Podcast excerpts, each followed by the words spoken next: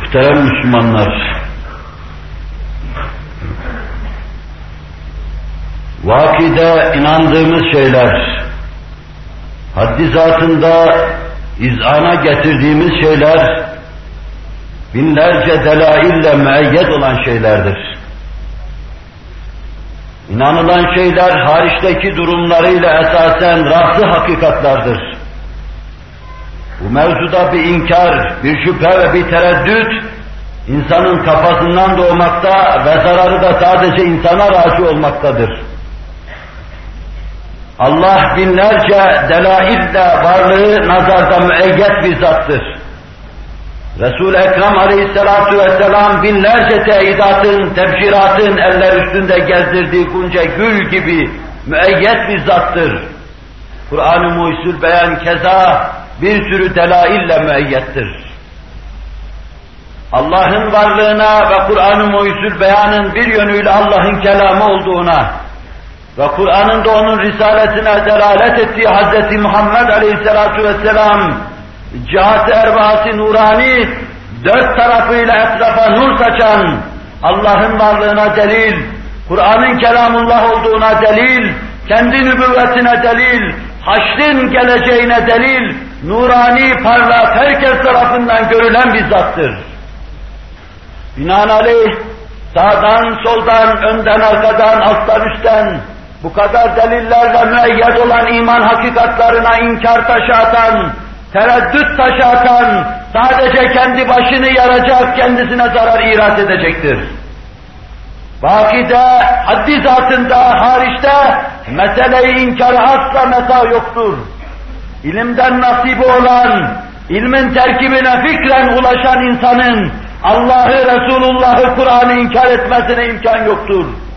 Esasen inkarın yeryüzünde sağlam bir nokta istinadı yoktur. İnkar, vahiy şeyler üzerine, faraziyeler üzerine, bir kısım mübniyeler üzerine kurulmuş vahiy bir şeydir.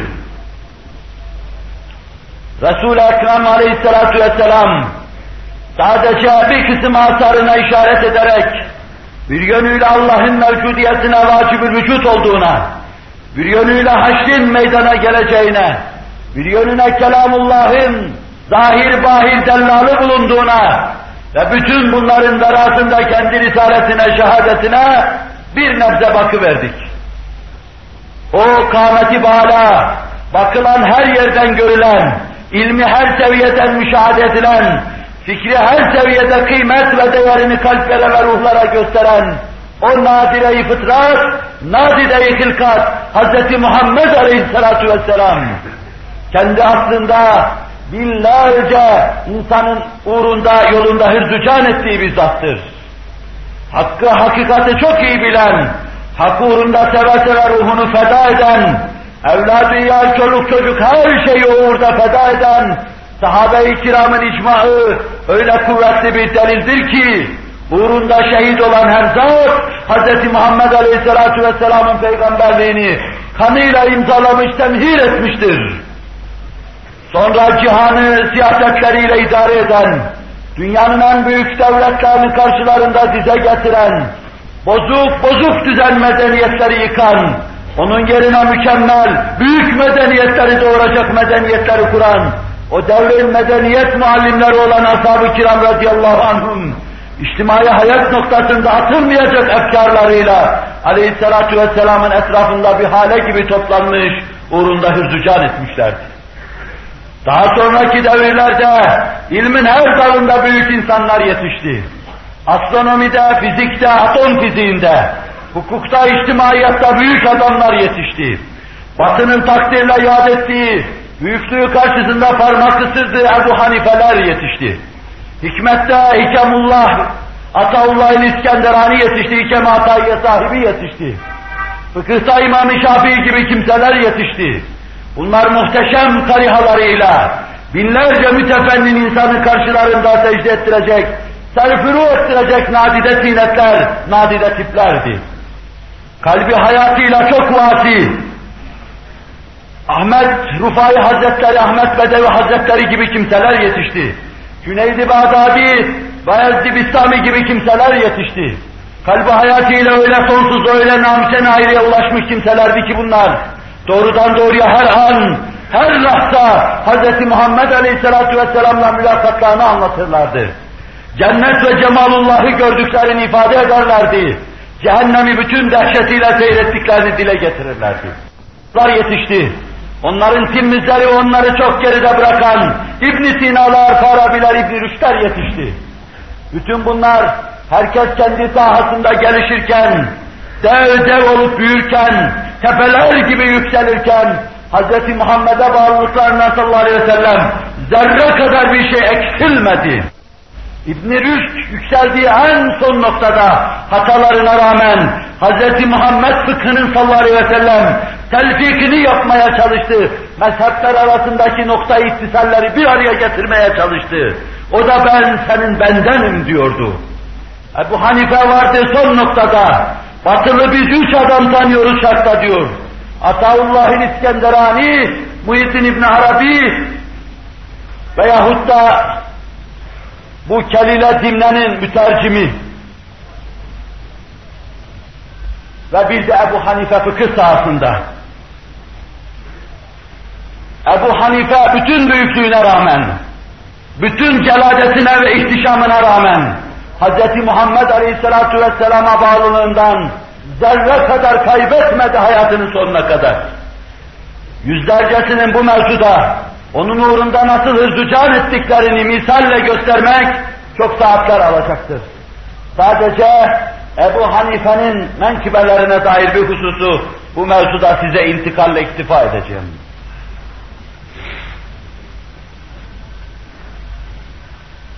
Ebu Hanife 70 yaşında vefat ettiğini yazıyor. Bize onun hayatını yazanlar.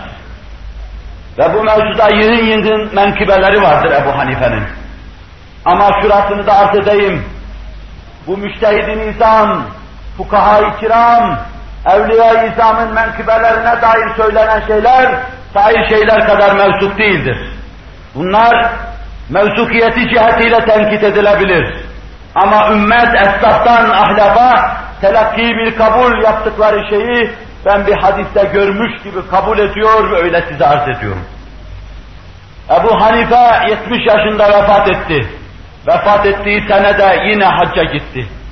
Bu mevzuda bize onun hacca geliş durumunu anlatırken 40'ın üzerinde veya 50'nin üzerinde hac yaptığını söylerler. Demek ki Küfe'den her sene kalkmış, hac mevsiminde gitmiş, Kâbetullah'ı ziyaret etmiş, huzuru Risalet Tenahi'ye gitmiş, terfiru etmiş. Ama yine menkıbe yazarları şu noktayı bize anlatmadan geçmiyorlar. Ebu Hanife hayatının son senesine kadar huzuru Risalet Fenahi'ye gitti fakat yaklaşmadı.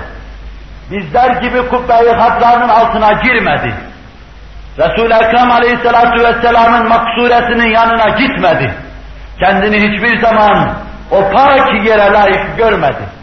O maddeten veya manen aleyhissalatu vesselam'dan bir davet intizar ediyordu. Artık Ebu Hanife gelsin.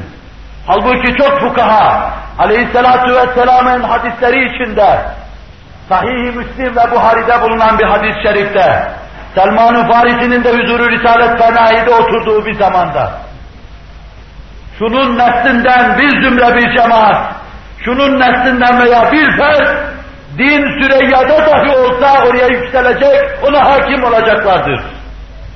Fars dediği zaman kimdir diye sordular, Selman-ı Faris'i gösterdi. Bunun milletindendir.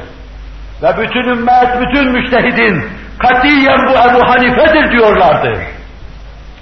Ebu Hanife öylesine fark damene ve kademi rusuhata sahip bizzattı. Bununla beraber son haccını yapıyordu. Kırık bir kalbi vardı. Mutat olduğu gibi yine Ravza-i Tahire'den uzakta bir yerde duruyordu. Uzaktan bakıyor, göz kırpıyor, yaşlanmış durumuyla, ahirete daveti durumuyla, kim bilir belki mana aleminde kendisine bir misal bekliyordu. Bir ustat olmasını arzu ediyordu. Belki rüyalarında çok görüyordu. Ahlullah'a yakışır şey bu mevzuda, Suyuti'nin ifade ettiği gibi 70'in üstünde yakadaten Resul-i Ekrem Aleyhisselatü Vesselam'la lika yaptığı gibi bir lika bekliyordu. O orada bekleye dursun.